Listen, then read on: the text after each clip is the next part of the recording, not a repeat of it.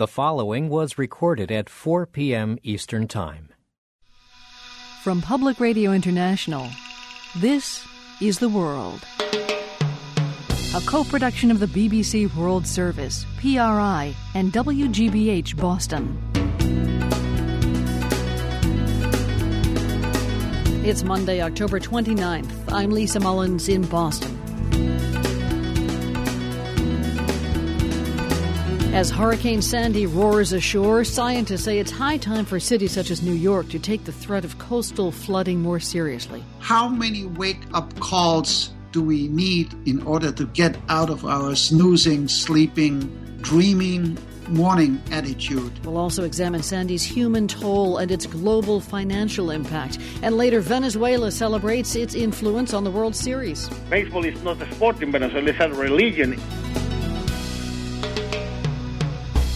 PRI's The World is supported by the Medtronic Foundation, presenting the Save a Life Simulator, an interactive online experience designed to teach the public life saving responses to sudden cardiac arrest.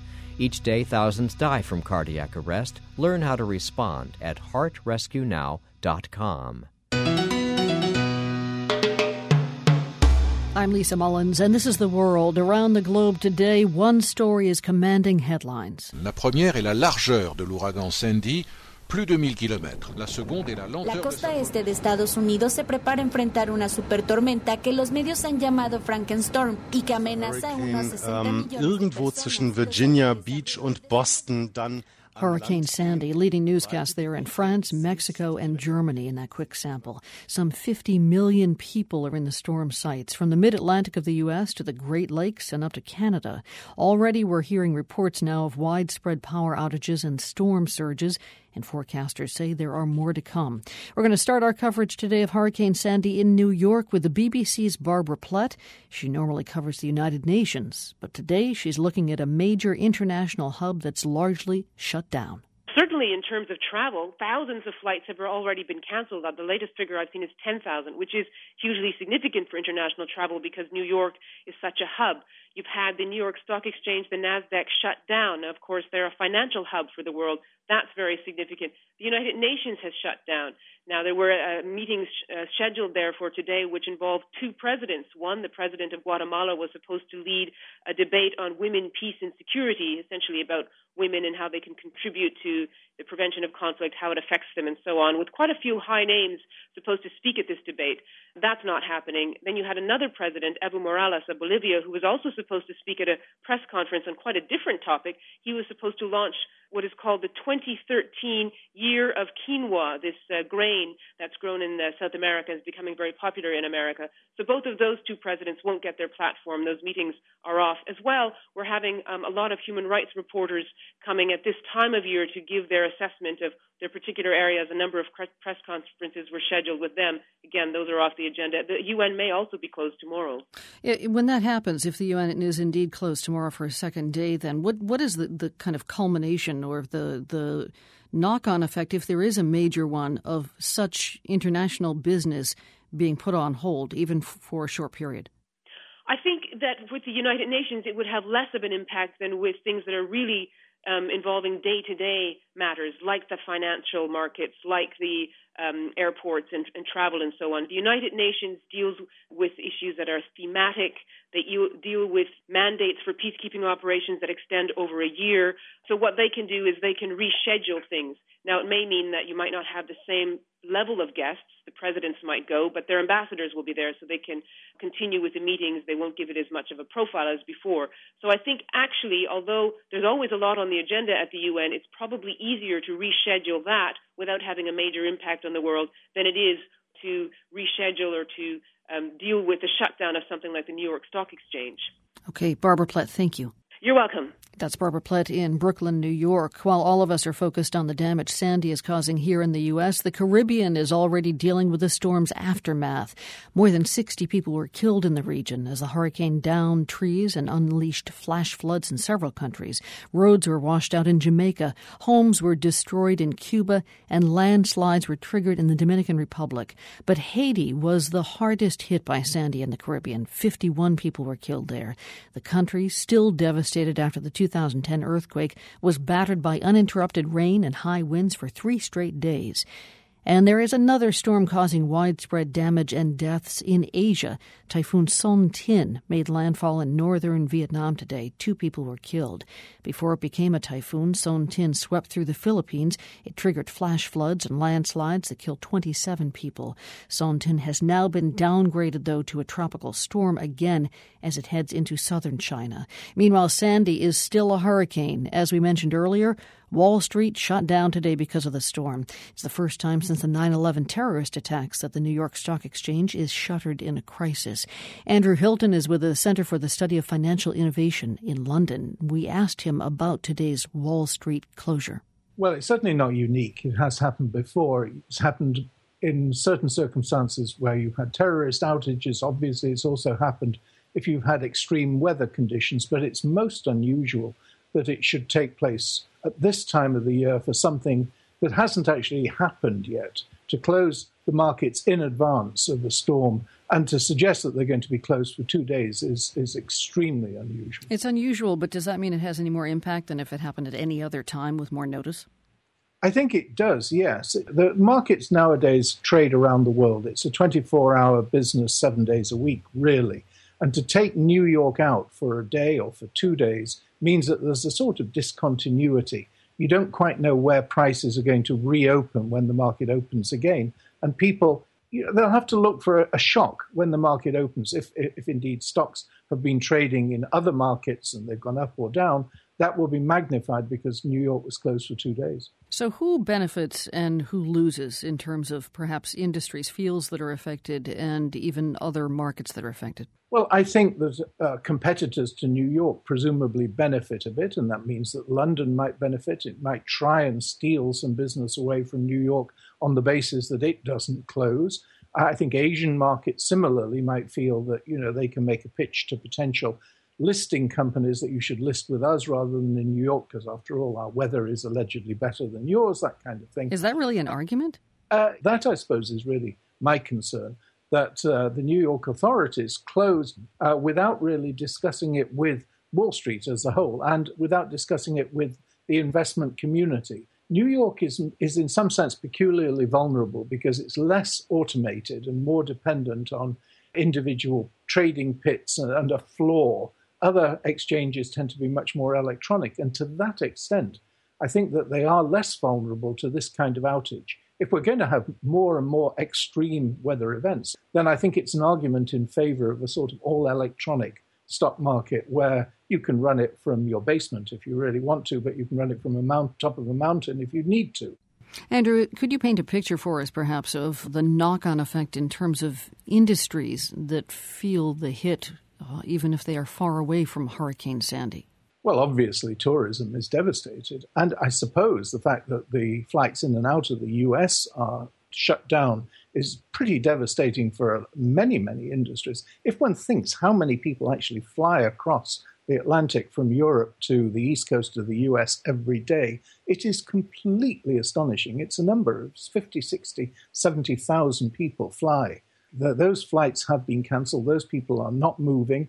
Presumably, most of them had a real business reason to be traveling. So it's disruptive. It's not the end of the world. None, none of this is sort of apocalyptic, but it's all, it jacks up the cost of doing business. Andrew, any other knock on effects overseas that, uh, that might not occur to us at first blush? Well, I think certainly it's going to feed the environmental movement, if you like. Extreme weather events are likely to become much more common in the future, and that will feed the environmental movement, it will feed the alternative energy movement, it will give a, a boost to green political parties, certainly in Europe, if not in the US. Okay. Andrew Hilton, Director of the Center for the Study of Financial Innovation in London. Nice to speak with you.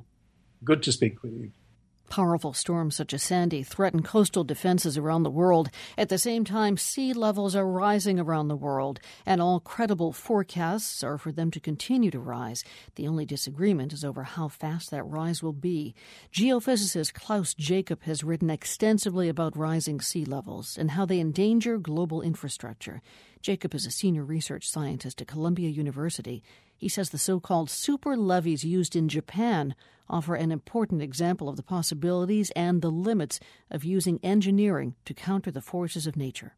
A super levee is a very massive structure with very wide top where you can actually build a road on.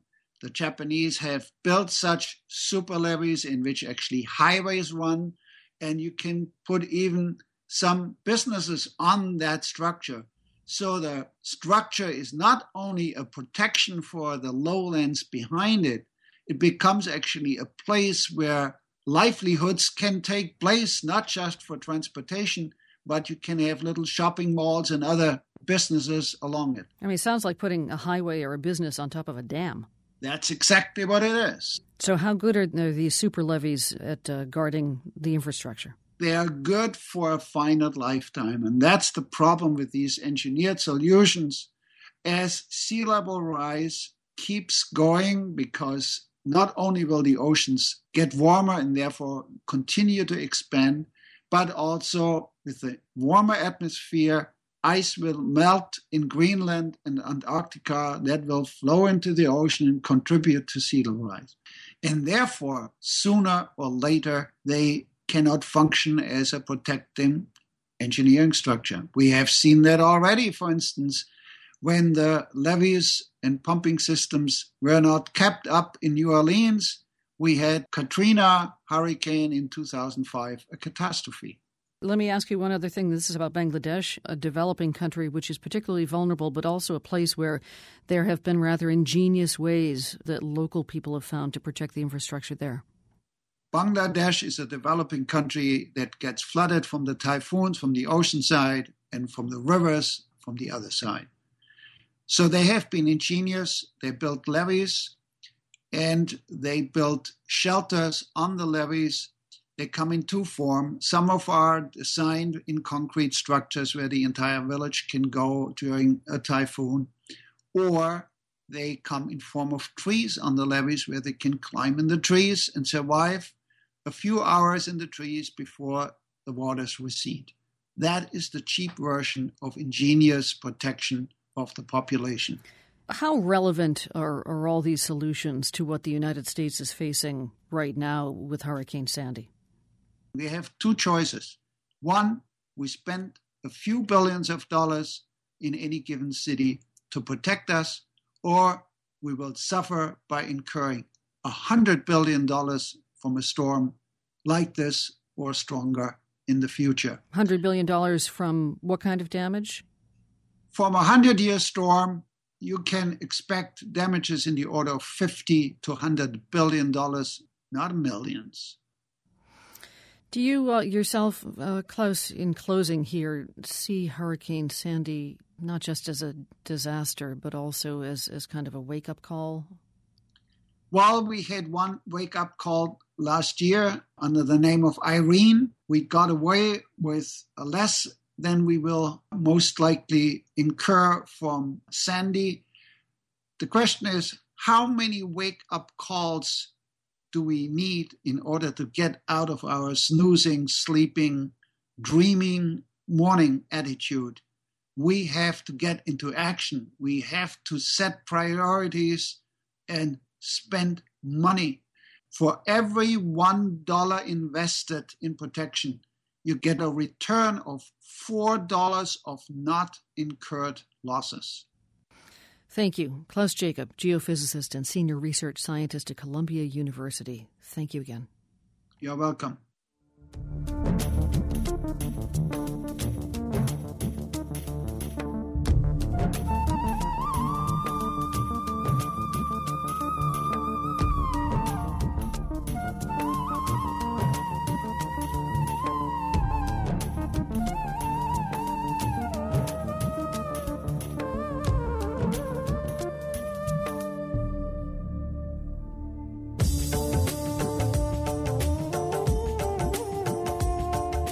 Much more still to come on the world on PRI. The World is brought to you by PRI with support from the Medtronic Foundation, presenting the Save a Life Simulator, an interactive online experience designed to teach the public life saving responses to sudden cardiac arrest. Each day, thousands die from cardiac arrest. Learn how to respond at heartrescuenow.com. I'm Lisa Mullins, and this is The World. They're the kinds of questions that often get posed in a philosophy class. Is it ever okay to commit a crime? Would you be morally justified to steal a loaf of bread to feed your starving family? What if helping your kids meant harming others? That's a very real dilemma that faces some women in Nairobi, Kenya. The world's Anders Kelto recently met up with one of them and has her story. In Mathare, a dense slum on the northern edge of Nairobi, Dozens of kids in filthy clothes are hanging out along a dirt road.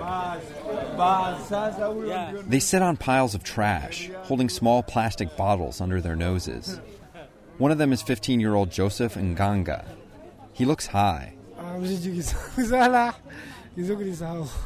Joseph is sniffing glue, a thick industrial glue meant for shoe repair and upholstery. He says he inhales the fumes all day long. When I'm really high on glue, even if you try to get my attention, if you call my name, I won't hear you, he says. Thousands of street kids in Nairobi are addicted to glue. It's cheap, about 25 cents for a small bottle, and the high lasts several hours. Jones Mushedu works for an organization that helps street kids. It's called the Undugu Society. He says there's a nickname for places like this. A glue bar. A glue bar where children from all over they can go there, give a shot, and just enjoy the glue. No one will come to arrest them. No or come to arrest them. Glue isn't a controlled substance, but it's illegal for kids to sniff it. It leads to brain damage and can cause sudden death. Selling glue to children is also illegal. But it's not hard to find the dealer who supplies this glue bar. A few blocks away, sitting on a stump at a quiet street corner, is a woman chomping on a toothpick She's 27 years old and pregnant. It takes some convincing, but she eventually agrees to talk to me. Why did you start selling glue?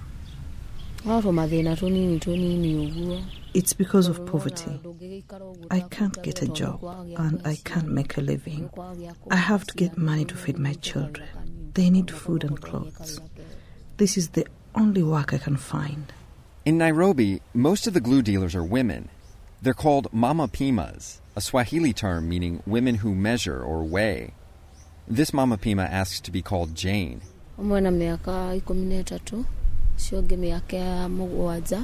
She says she has three daughters, ages 13, 7, and 4, and a fourth child on the way. With the money that she and her husband make, he also sells glue. They can pay school fees and feed their kids.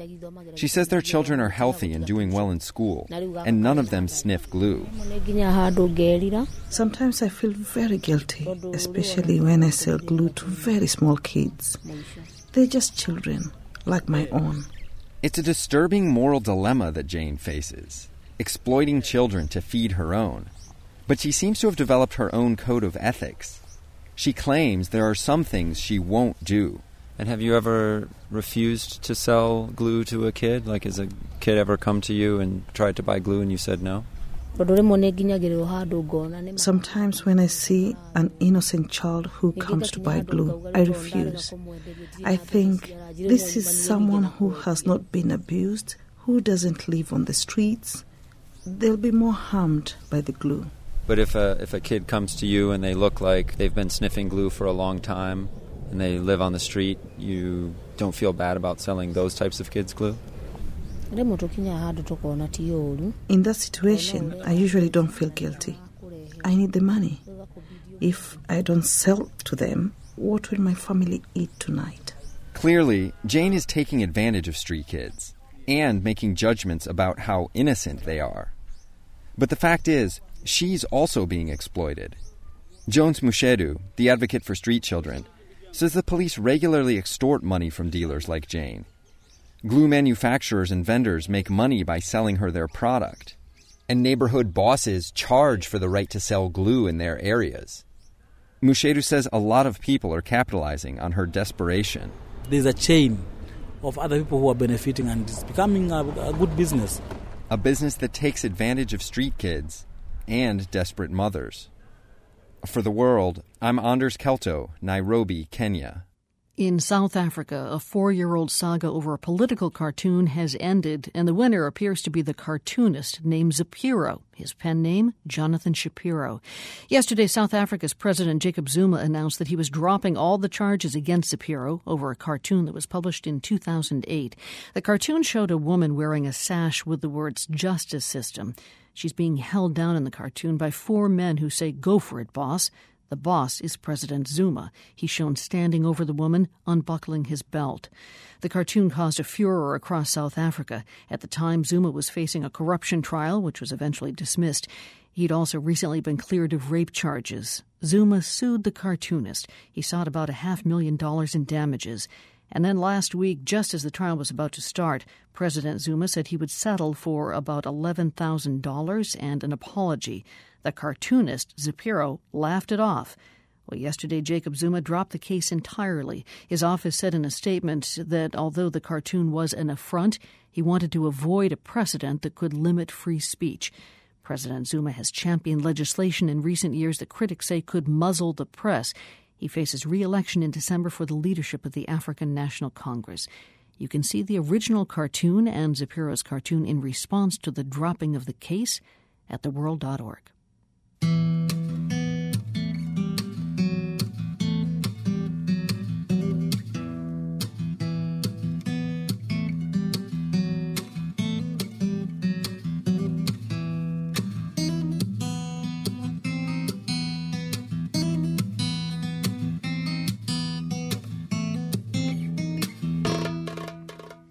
Of course, the main story of the day today Hurricane Sandy and its impact on a huge swath of the Atlantic coast of the United States.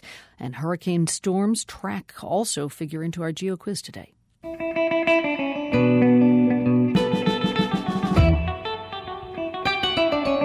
The islands of the Caribbean get plenty of hurricanes. As we mentioned earlier in the program, Hurricane Sandy cut a deadly path through the region before it took aim here in the U.S. Jamaica, Cuba, the Dominican Republic, and especially Haiti were hit hard.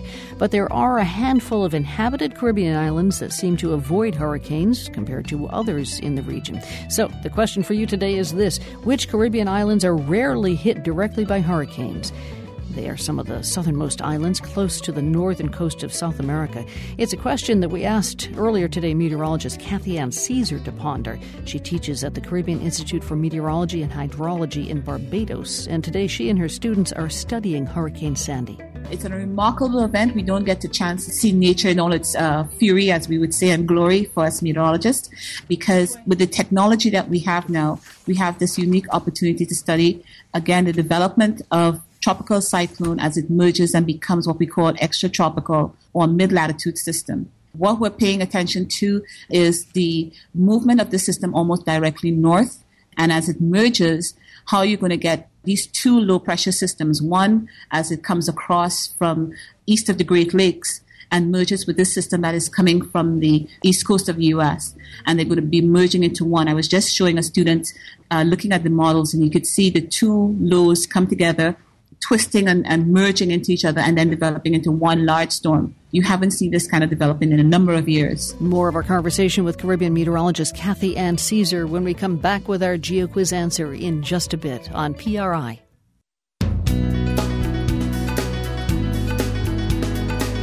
I'm Lisa Mullins. The replica tall ship HMS Bounty is reportedly sunk after trying to escape Hurricane Sandy. We'll hear from an experienced tall ship sailor about what can go wrong in a storm. If your only pumps are electrically based and you use your electricity, it becomes an issue of when you will sink, not if you will sink. That's ahead on the world. PRI's The World is supported by the Medtronic Foundation, presenting the Save a Life Simulator, an interactive online experience designed to teach the public life saving responses to sudden cardiac arrest. Each day, thousands die from cardiac arrest. Learn how to respond at heartrescuenow.com. I'm Lisa Mullins, and this is The World, a co production of the BBC World Service, PRI, and WGBH in Boston. With all the concern surrounding Hurricane Sandy's arrival, it was easy to miss yesterday's big sports news, unless you were in San Francisco, Detroit, or Venezuela. The San Francisco Giants won the World Series in pretty thrilling fashion last night. took 10 innings, but the Giants beat the Detroit Tigers 4 to 3. So San Francisco swept the series four games to none. And who drove in the winning run for the Giants last night? Venezuelan native Marco Scutaro. And who won the World Series MVP? Venezuelan native Pablo Sandoval. Here's Sandoval speaking to reporters after the victory last night. I still can't believe it that, that game. You know, it's one of the games you dreams. You you don't want to wake up. So I think it's one of the one of the keys you you you know you you fight and you win to you do a lot of things to win that game. And they did indeed win the game. A lot of Venezuelans can't believe it either. Alfredo Villasmil for one. He's in Detroit now. He's been covering the series for Venezuela's largest daily newspaper, Ultimas Noticias. Now, altogether, between the Giants and the Tigers, Alfredo, there were nine Venezuelan players in the World Series. They could have had a team of their own. Uh, Alfredo, must have been tough for fans, though, in Venezuela to decide just who they should cheer for, huh? Yeah, well, in Venezuela, many people were cheering for the Detroit Tigers because of Miguel Cabrera, and every day buying the newspaper, following the web pages, Twitter, to see what Miguel Cabrera was doing. And I was sent here because he was supposed to be the great character of the series, but he wasn't. But was another Venezuelan guy. And when he, when Panda Sandoval hit the three home runs in one game, I say, oops, what is this? It's supposed to be Panda. By the way, just to clarify, Yeah. uh, Pablo Sandoval, you're calling Panda. He's also known as Kung Fu Panda, uh, who won the uh, the Most Valuable Player award. This this we should say also even got the attention of of uh, Hugo Chavez, the president of Venezuela, who's been tweeting about it, along with a lot of other people. U- Hugo Chavez made a tweet. A lot of people, uh, president, the former presidential candidate uh, Henrique Capriles, a lot of people. He didn't say which one, but more than 300 text messages just to congratulate him for the accomplish of three home runs in a game. This is Sandoval you're talking about. Yes, and another good thing was, you know, Gregor Blanco was the other Venezuelan guy who was brilliant. He is one of the favorite players of, of the Fanatics up there in Venezuela because he's the best player in the Winter Bowl. And actually, we have a Winter Bowl right now uh, from October to January. Gregor Blanco plays for Tiburones de La Guaira, La Guaira Sharks, and he's going to be with La Guaira playing in December the 1st. So this is a real bonanza for Venezuelans because they're not even saying goodbye to, really to the baseball season right now because a lot of these guys, a lot of the Venezuelan players from, I would think, both Detroit and San Francisco are heading back home to play through the wintertime. Yes, actually, I always, when I'm interviewed here in, in the States, I always say that baseball is not a sport in Venezuela, it's a religion. Even in the in the normal chat, when you chat in the street, in, in our jargon, baseball is always present. And actually, I'm leaving tomorrow because on November the 1st, it's going to be Caracas Magallanes, the, the, the rivalry. There's nothing compared. Forget about Boston Yankees. That's a, you know, that's a boy game. We are Latins. We, we, drums, we, we play drums and we shout, we shout very little. We, we dance salsa in the stadium. So you can imagine 25,000 people make make the noise of about eight eight thousand people. No, even Marcos Scutaro told me that there's nothing compared. Even the World Series, nothing compared, nothing to do with Caracas Magallanes. There's, there's no no comparison in terms of the volume of the crowd, um, and the volume Yeah. created by the crowd. Alfredo, so nice to talk to you. Alfredo Villasmil, sports reporter for Venezuela's Ultimas Noticias newspaper, talking about Venezuelan participation and pride in baseball's World Series, won last night by the San Francisco Giants with Venezuelan Pablo Sandoval as MVP. Thank you, Alfredo. Thank you, Lisa. Today's massive storm has edged out some of the wall to wall political coverage. Now, election seasons can seem endless, omnipresent political ads and debates. But what if you and your entire community opted out and created a new system? A small town in Mexico plagued by corruption and illegal logging has done just that. Annie Murphy has this story from the town of Cherán. Josefina Estrada lives in a simple cement house on the outskirts of town. For about three years, more than 200 trucks rumbled past here each day. The trucks carried timber stolen from land that belongs to the indigenous Purepecha people. The few who tried to stop the loggers were threatened and some were killed.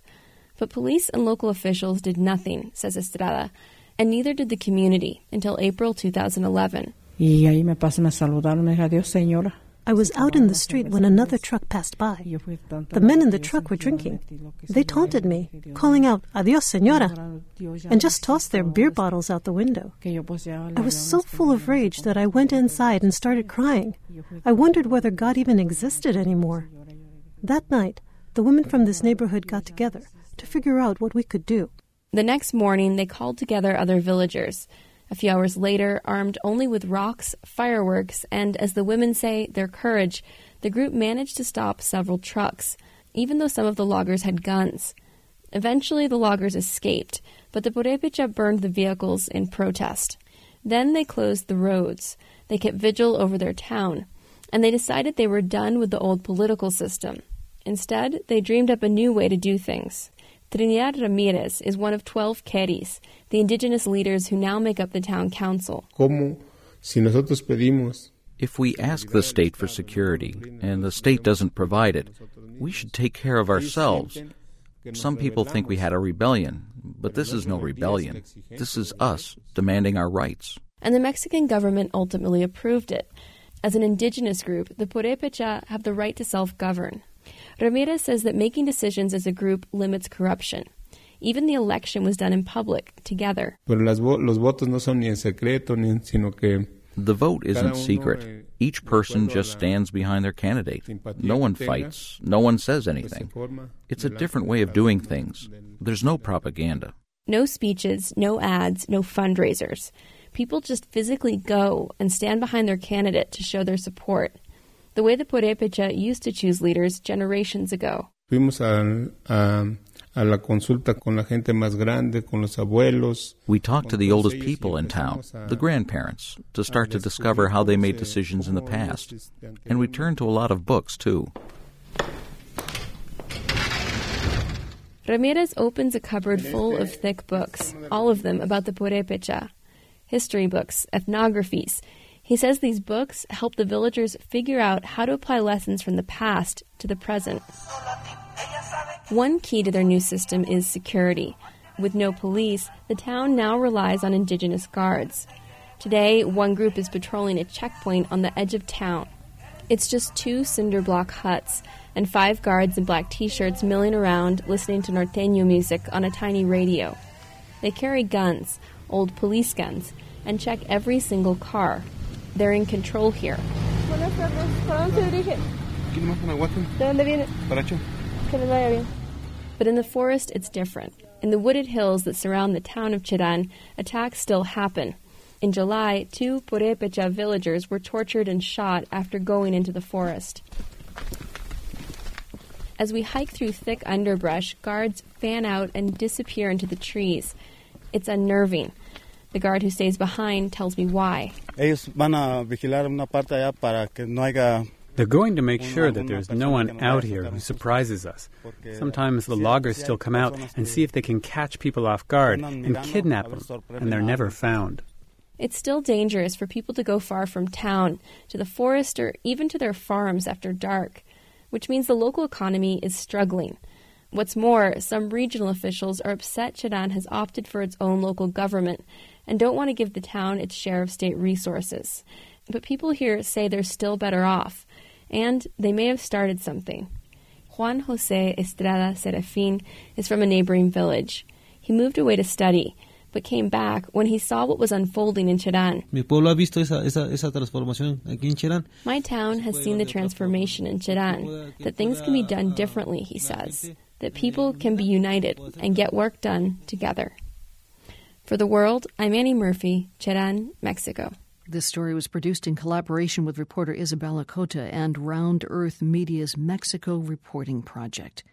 Hurricane Sandy has the world's attention today, but global eyes and ears will soon be captivated again by the U.S. presidential election. My colleague Marco Werman is in the uber global city of London to take the pulse of things there, and he's asking how people in Britain and around the world feel American presidents affect their lives. The conversation's open to you, too. Does the U.S. president have a responsibility for your future, wherever in the world you're from? We've made it easy for you to share your own thoughts. Go to theworld.org slash election and look for the big orange record button.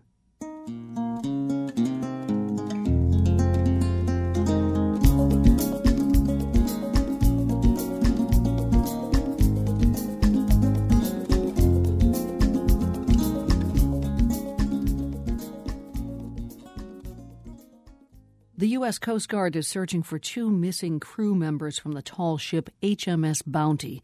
The ship ran into trouble as the crew tried to escape Hurricane Sandy's fury off North Carolina's Cape Hatteras. Fourteen crew members were rescued early this morning. The ship itself is reported to have sunk. The HMS Bounty was built for MGM Studios in 1960 for the classic film Mutiny on the Bounty, starring Marlon Brando. The Bounty also appeared in one version of Treasure Island and in Pirates of the Caribbean, Dead Man's Chest. For the last 20 years or so, it has served as an educational vessel. Kelsey Freeman is an experienced sailor. She spent about a third of her life crewing tall ships. Kelsey, we don't know why in particular the Bounty headed out to sea as Hurricane Sandy approached, but why generally is this a common practice that when a storm comes near, ships head out into the ocean?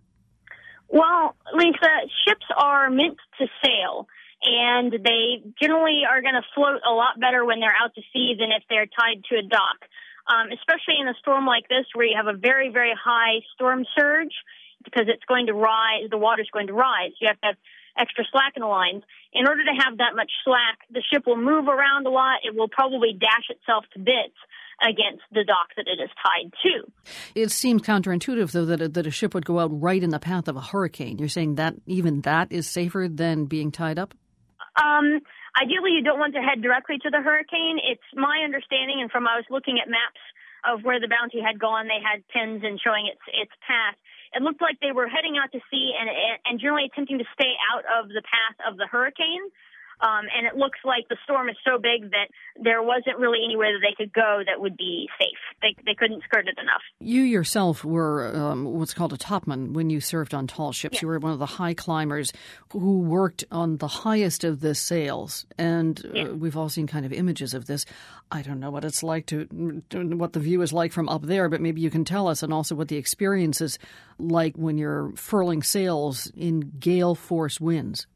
Yeah, um, it, it can be quite scary because ships are basically a reverse pendulum. So if you're all the way at the top, you're and and um, the ship I sailed on was quite large. With the the the Royal Yards where I worked, um, were a hundred feet up, and so you're swaying quite a bit the the ideal eh, situation, especially if you're on a ship like the Bounty that has an engine, is you do not want to use your sails during a storm because they will do their wonderful job of catching the wind and can take you in directions you don't want to go, or they can uh, flat out rip off. So ideally, you want to send people into the rigging before a storm to actually furl up the sails and switch to using your engine.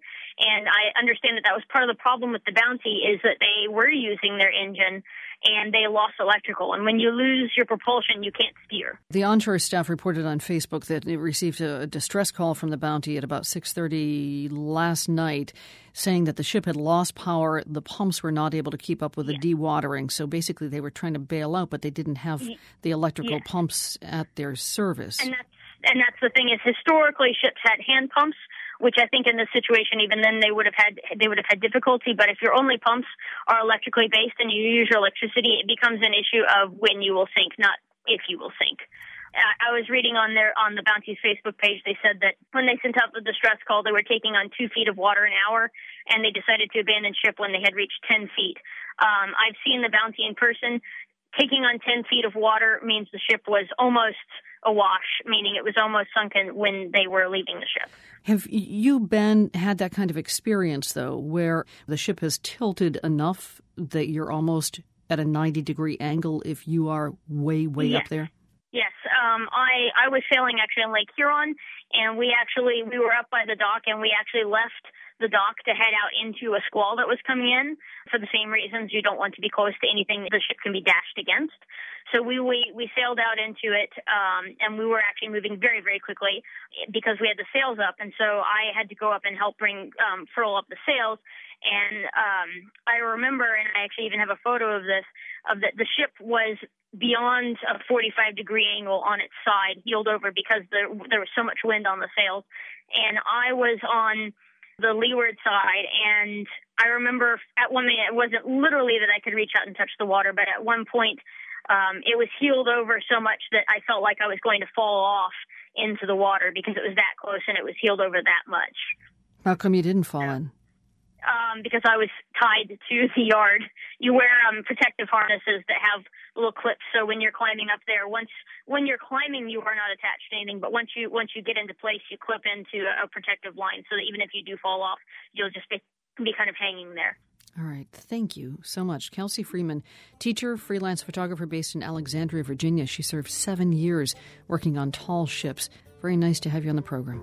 Thank you.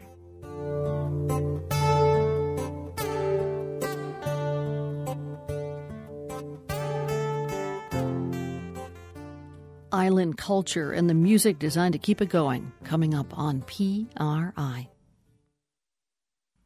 I'm Lisa Mullins, and this is the world. For today's Geo Quiz, we asked this question Which Caribbean islands are least likely to be hit by a hurricane? For the answer, we turn to meteorologist Kathy Ann Caesar in Barbados. Okay, the islands on the southern rim of the Caribbean islands, uh, that would be Trinidad, particularly, Curacao, and Bonaire, what we call the ABC Islands, are in the hurricane path, but because of their proximity to the equator, are not as often directly affected by a hurricane. So, explain why they usually escape pretty much unscathed. Not unscathed so much because the outer perimeters of a storm can affect them, but generally because of the what we call the Coriolis effect of the atmosphere, which tends to be closer to zero near the equator, it is very difficult for a storm to actually develop and mature in that region. Storms that do develop in that region tend to be, not always, tend to be weaker. We've had the exceptions, of course, and the storms tend to move away from those regions, so they can tend to curve towards the north. Oh, so are any of the islands in the region vulnerable? Oh, they're all vulnerable. You don't have to go very far away from the equator to be vulnerable. For example, in 2004, Grenada, which was just immediately north of Trinidad, was badly affected by Hurricane Ivan. So it is you don't have to go that far. And if you go back into the history, in 1933, Trinidad and Tobago was affected by a major hurricane, and that was a number of years ago, but it's still part of the records. If you had a choice of, of being on an island during the hurricane season, an island that you think uh, you and your family would be safe on, what would you choose? Being a, a meteorologist, I, I kind of tend to always want to be in the middle of it. Um, you tend to want to hedge your bets. yeah, but I want to hedge my bets. But what I would tend to do, as most as we advise most people here, is again be, be vigilant. All the islands are always vulnerable to the effects of a tropical cyclone or hurricane. Wherever you are at the time, if you want to be safe, just to hanker on and keep an eye out. It, it's very difficult for me to just to say which island I would prefer to be in. I love all the islands in the Caribbean. Now you're in Barbados. That's where you live. Yes, I am. Yeah. Is it sunny there? Oh, it's beautiful right now. Don't rub it in, Kathy Ann. Um, do you have uh, um, any friends or family who are in the path of Hurricane Sandy? Uh, well, I have family in New York, uh, basically aunts and uh, cousins, oh. and they would uh, uh, be in New York right now, and I, I always wish them well. Yeah. I haven't spoken to them personally, but I, I wish them well. Kathy Ann Caesar, meteorologist at the Caribbean Institute for Meteorology and Hydrology. Thanks again, Kathy Ann. Okay, you have a pleasant day and you'll be safe and dry. So the islands of Trinidad and Tobago, Curacao, and Bonaire are the answer to our GeoQuiz today. Finally, our global hit. It comes from a nation of some 300 islands in the South Pacific, and that is Fiji. Fiji is known for its beaches and scenic landscapes, but the country has struggled in the past few decades. There have been four military coups since 1987, and the effects of modernization are taking a toll. Reporter Michael Ree recently visited a Fijian band on the main island of Viti Levu they're trying to keep their culture alive. I'm sitting with members of the band Rosiloa on straw mats. One of them gently stirs a murky brownish liquid inside an ornate wooden bowl. He scoops some into a small coconut shell and hands it to me. So, what am I drinking here? What is this again? Yaqona. Root juice. I just got three different answers. Yeah. Well, I said in the uh, Fijian word, Yaqona. Uh, what did you say? Kava. Kava. He said kava. What did he say? Tropical root juice. it's a traditional Fijian drink. Yeah. The old and the new are constantly getting mixed up in Fiji, which is how you get three different responses for the name of one drink. But Rosiloa, which means black rose in Fijian, has had some success using this formula of blending the old with the new. The band first broke onto the world stage back in 2001 with a song called Rounde.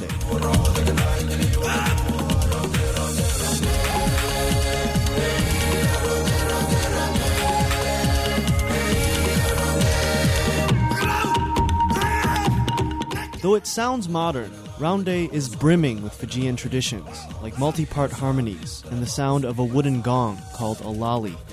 And singer songwriter Jim Matikaviwa says the song actually dates back to World War II. It was written by my great grandfather. It was the first time they had encountered uh, aeroplanes and bombs exploding and stuff like that. It was a new thing to them. So he wrote about that. This kind of storytelling through music draws on an ancient tradition in Fiji called meke. Before alphabets were introduced to Fiji, that's all we had. We had no written form of um, stories. We didn't have pen and paper, no. All we had was just songs. That's how the stories were handed down. Eh? The chorus of Round Rounde is a kind of rallying cry for people to come together to fight the enemy, which at the time it was written was Japan.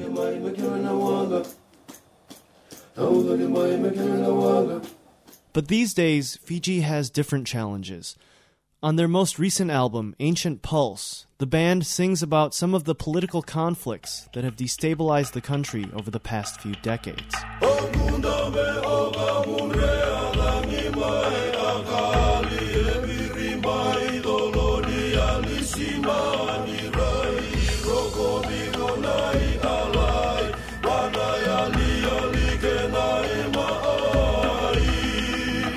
Fiji has also seen a lot of development in recent years. As Matikaviwa talks about some of the changes, a truck filled with fresh cut timber rumbles by.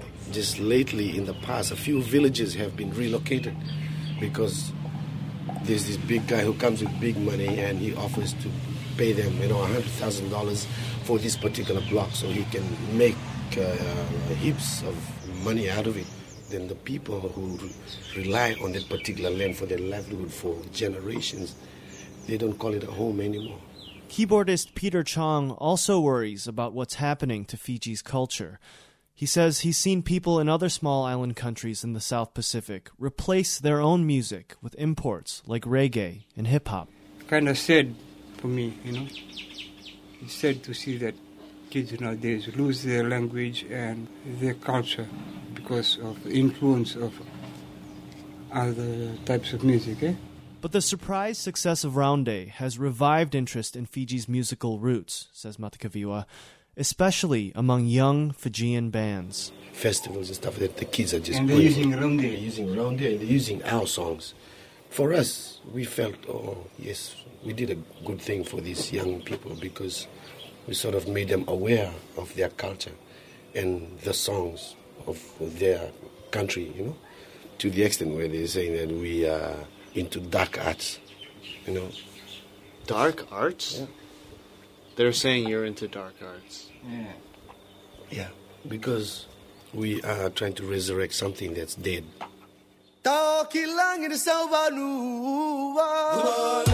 For the world, I'm Michael Ree, Viti Levu, Fiji.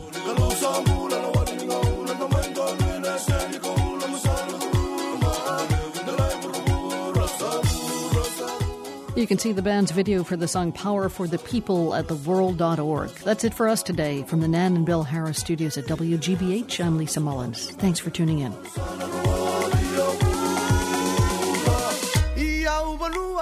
The World is a co production of the BBC World Service, PRI, and WGBH Boston, supported in part by Nan and Bill Harris, committed to supporting objective, unbiased reporting on national and international issues. The Carnegie Corporation, the Luce Foundation's Henry R. Luce Initiative on Religion and International Affairs, by the Annenberg Foundation, the Freeman Foundation, and by the PRI Program Fund, whose contributors include the John D. and Catherine T. MacArthur Foundation, committed to building a more just, verdant, and peaceful world, macfound.org.